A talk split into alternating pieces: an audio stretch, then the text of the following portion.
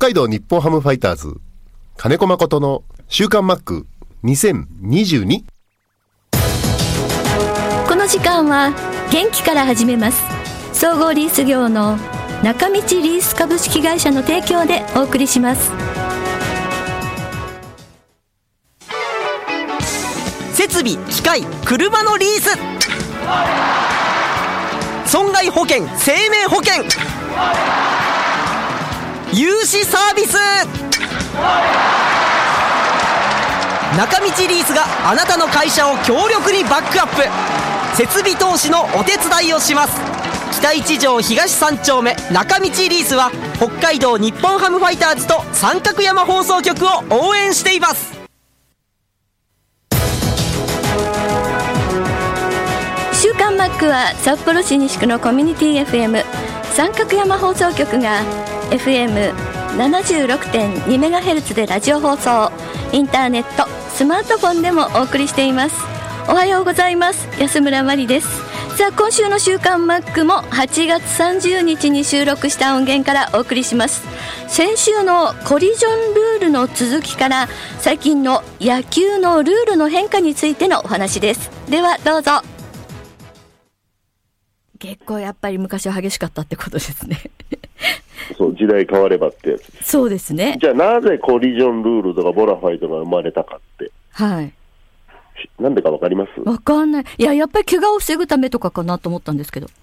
じゃあなんで昔は長い野球歴史の中で、それこそプロ野球、うん。えープロ野球っていうものができて86年なんですけど、はい。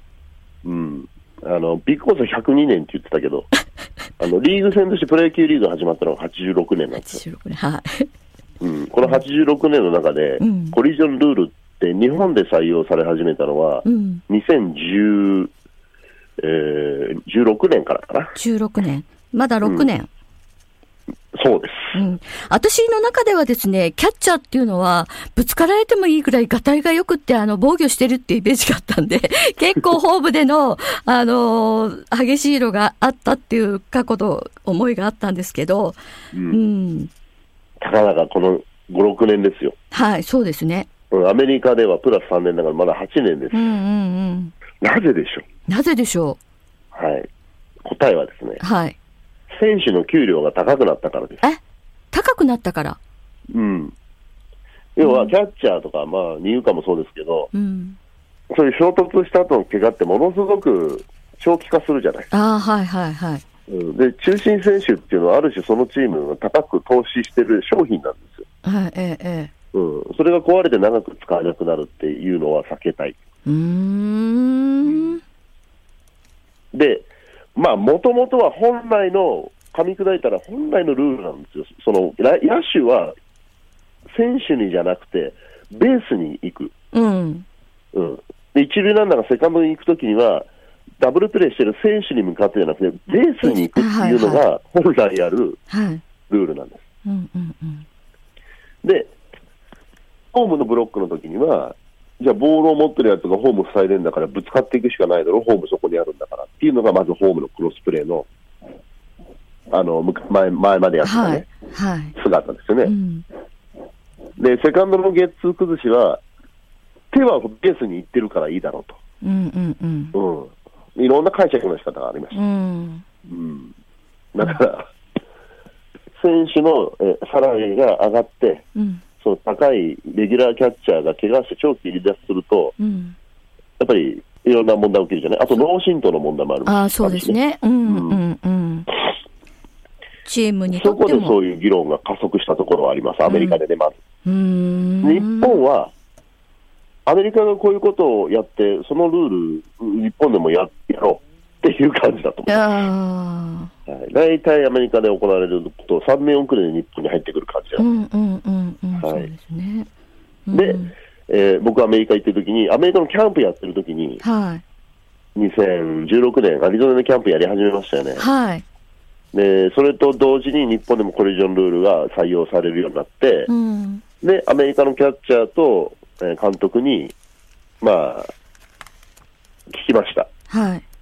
そしたら、向こうも、いい答えがあったら教えてくれと、うん、言ってる感じ。そもそもキャッチャー、キャッチャーミットってタッチするようにできてないし、ああ、はいはいはい。うんあーあれもすごく技術がいることなんですよね。うーん。うんということだそうです、皆さん。はい。はいだからこうあの、まあ、カタカナもね、コリジョンとか、ボナファイトとか、はい。まあ、キャッチャーの周りだったらいっぱいありますよ。オブストラクションとかインターフェアとか。うん、カタカナでたくさんありますけど、はい。うん、はい。ハテナマークです。はい。はい。はい僕も、えー何せインフィールドフライっていうのを知ったのが高校1年生ぐらいなんで、あ、そうなんですね。あそれまで知らなかったんで、うーん。サッカーのオフサイドを知ったのも大人になってからなんで、あ、あはいはいはい。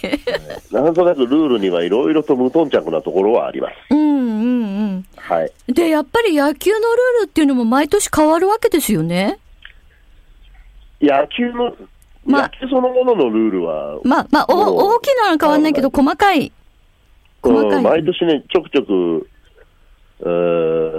うなピッチャーのセットポジションの静止とかもそうだよね。ああ、はいはいはい。うんうん。ボークに対してもそうだし、はい。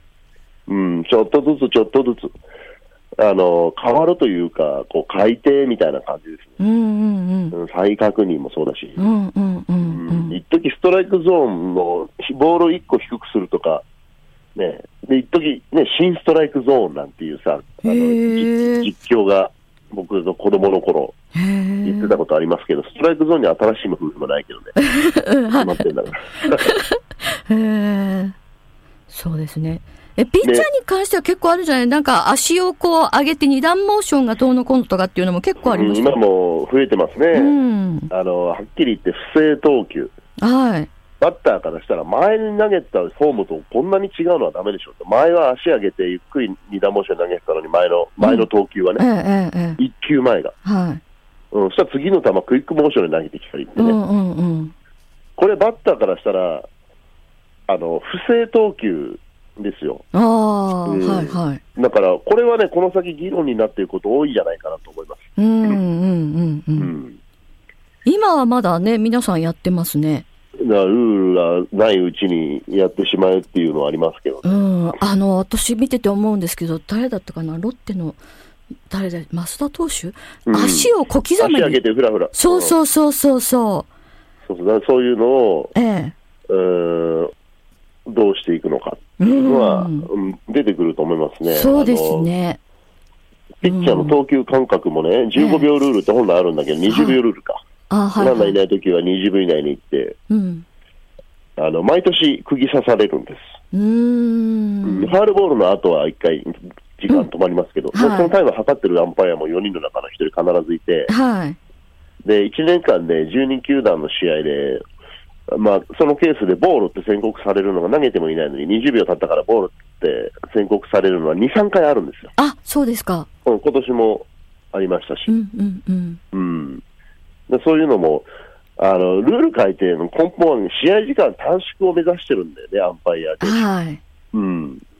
だけど今の選手たちはルーティンとか、あの、防具とかやたらと多いから、はいはいはい。プレーしてる時間よりも防具外してる時間の方が長いとかね、あの、肘当て、うん。えー、自打球余計みたいうな。んうんうん。うん。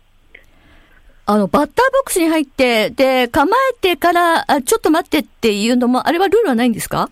あります。あります。うんうん、うん。バッターボックス入って、要は、えー、打撃体制に入ったとみなされたらもう投球していい。ああ、はいはいはいはい。うんうん。うんうん。バッターボックス入ってずーっと下向いてるバッター、えうん、それにはまだ構えてないですね。え。ええ。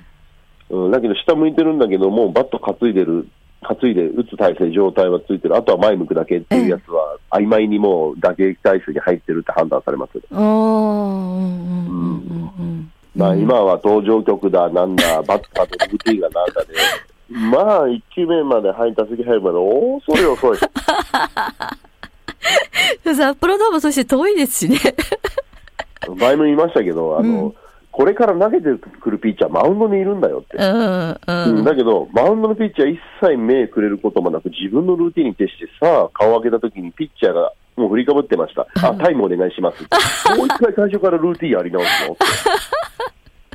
ちょっとそれはね、うん。もう相手は刀構えて待ってんだぜって。うん。もう自分のルーティーンが優勢なんですね。なんかね。う。うんん。そっかそっか。うん、まあ、一塁コーチャーに入ってるんで、一塁まで来た、あの、ヤシロ型からも防具外してマックが受け取るのも大変ですね。あのね、もう一刻も早く、はせ、はせ、はせ。あの、言いながら、はいえー状況確認とかしてますけどね。ああ、そうですよね、うんそこ。うん。はい。ということでお送りしました先週からの続きの野球のルールについてなんですけれども、メジャーの方では来年からルールが変わるのが発表されたんですよね。いくつかあったんですけれども、中でもちょっと私の中では衝撃的だったのが、ベースの大きさが変わるということで、ベースの大きさ一塁ベース二塁ベース三塁ベースの大きさが大きくなるっていう話がこの間聞いてえそれってすごいことじゃないのかなって思ってたんで 今度バックにも聞いてみたいなと思うんですけどもバッターにとってもピッチャーにとってもベースが大きくなるからタッチがしやすくなるあの走った時もタッチが速くなるとか、えー、牽制の時もベースにつくのが速くなるとかいろいろな面でちょっと変わってくるのかななんて思いますねそれと今日も話があったピッチャーの難病ルールっていうのも、えー厳しく制限制約されるらしいので大谷投手投手の時に大谷選手が、えー結構投げるまでの間隔が長いんですよね。そこで、えーどうなるのかなってもやっぱりちょっと慣れるまで心配だなと思います。でこういうルールが今日の話でもありましたけども3年約ね、大体3年遅れぐらいで日本にも入ってくるということなのでいろいろともともとアメリカ発祥なんでいろいろとこうルールとかもこうねアメリカでやってでそれでまた日本にも、えー入ってきてそれが日本のルールにもなるってことなんでしょうね。さあ難しい。難しい。いろんな本当にやっぱり横文字もまだまだあの野球の中では用語があるので私もまだまだ本当にハテナマーク 今日も話してましたけどもたくさんあります。さあ今週も皆さんメッセージありがとうございます。優しいリスナーさんで、えーメッセージが少ないということでね。玉川さんから久しぶりにメッセージが届きました。マックマリさんこんにちは。8月30日火曜日の電話収録の放送楽しいです。先週9月9日金曜日はカーラジオで聞いていました。あありがとうございます。ちょっと20分間カーラジオで聞くっていうの結構ね 長いかもしれませんけれどもね。よかったです、えーそしてメッセージが少ない。またまた久しぶりすぎの私の私すみませんということですけどいえいえいえいえ。聞いていただけてるっていうのは分かってるんです。ただやっぱりなかなか今年は皆さんもあのこういうファイターズが状況だしあんまり野球の話を聞いてもマックは答えられないことが多かったりとかで、えー質問とか書くことがないのかななんて思っています。そんなシーズンももう残りわずかですけれどもね。そして玉川さん他の皆さんからも来ていますけれども三角山のツイッターとかホームページ「週刊マック」のギャラリーで写真を載せてくれてありがとうございます。ということで写真アップされています。新しいのがとっても楽しく見ています。道の駅黒松内には絶対に行きたいですっていうか絶対に行きます。今年はもう無理ですね。寒くなってきたし来年は絶対っていうことなんですけどいや今年もねまだ9月なんで玉川さん行けますよ。全然あのもしかしたら紅葉が綺麗な時期に結構ほんと山あいなんで紅葉が綺麗な時期にかかるしあの食べ物もね本当にあの美味しいものがいっぱい出てるのでチーズとかあの牛乳関係以外お肉とかベーコンとか、まあ、それに加えてきっと秋の味覚なんかも出てるんじゃないかなと思うのでうーんと黒松内まで私も車で行って2時間ちょっとはかかるんですけれどもお天気のいい日を見計らってぜひぜひぜひぜひ、えーご主人と出かけてください。そしてこちらみぽりんさんからも鮎漁師マックの写真ツイッターとギャラリーで見させていただきました。自然の中で長い竿を操って鮎を釣っているマックは思っていたのはちょっと違ってスタイリッシュかっこいいですね。心地よい空気と時間が流れているのが画面から伝わります。ということでね。あのー鮎漁師の格好よく私も聞いたんですけども写真を見たらあちょっと私もイメージと違っておいいい感じじゃない？って 思いました。まるでマックは黒松内の応援大使ですね。本当に自撮りですか上手に撮れてますね。っていただいたんですけども。えー、と動画でずっと回しながら撮り。で何分か後にこう動画なんでねそんなにたくさんは何何時間も撮れないので何分か動画で回してその中からいい写真をスクリーンショットで、えー、送ってくれたんですけど、うん、あのコメントもマックです。あゆ漁師っていうのもはい。2022 です。そうなんですよ。本当にねあのー、ああいう風に送って自分が入ってるっていうかマックが入ってるのが送ってくれると本当によく伝わると思います。いやあの何年か前からこう写真を最初はマックが写した写真をって言ってたんですけどこうやってマックが入ってる写真がやっぱりいいですね。はい、えー、そしてこのニュースですけれども私もびっくりしました。11連戦中のファイターズ明日から札幌ドームで4試合が行われるんですけれどもなんと心配するのは台風ももちろんあるんですがあの来週の月曜、火曜あたりの台風もあるんですがその前にもっと心配なニュースが飛び込んできましたね、皆さんね。熊の出没です。大雨警報でもなく地震警報でもなく札幌ドームにヒグマ警報が出るなんてびっくりしました。ねえということでいただいたんですけどもね、えー、私はさあとみぽりさんですね。私は札幌市からの情報をネット記事で見て知りましたがマリさんは何で知りましたかっていうことなんですけど私ですねスマホにこうニュース送られてくるんでそれかもしかしたらテレビのニュースかどっちかですね。15日のニュースですよね確かね。うん。まずなんかあのヒグマの痕跡をがあったっていう話から本当にあのヒグマが朝早くゲート北三ゲート付近で寝ていたということなんですけどあのちょうど本当に36号線側の入り口なんですよね。あの車の通りも多いし、まあ、人はそんなに歩いてないかもしれませんけれどもいやそして今日の朝の新聞でもあの出入り禁止になってたのは皆さんがよく本当に使う通路だと思います。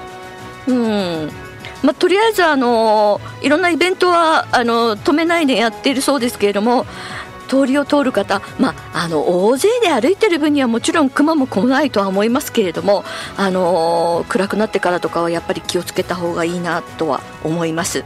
まあ、あの賑やかなこう感じを出していくと こう騒音とかを出ると熊も来ないと思うんですけどもこれだけ交通量が多いところにも現れるっていうのはやっぱり最近の熊はもうやっぱりちょっと違うのかななんて思いますね。いやこれだけニュースになるとあの北海道に熊が出るっていうのは本当に その通りだなって思いますそしてミポリンさんからの情報なんですけれども18日のヒルマン元監督マックが参加するトークショーの情報に補足します。完売したトークショーのチケットはグラウンドに降りて聞くことができるチケットになります。ほうほうほう。試合が終わってからのトークショーなので試合観戦の座席でトークショーを見ることができます。時間に余裕のある方はトークショーも楽しんでくださいただ音が聞き取りにくい場合があるそうですということなんで多分あのー、どうしても音を反響するのであそこで会話をするとあのー、聞き取りづらいんですよね若干ねまあ、でもその辺を、あのー、了承いただきながらあのグラウンドに降りるチケットはないけれども座席ではそのまま残ってトークショーを楽しめるということですね。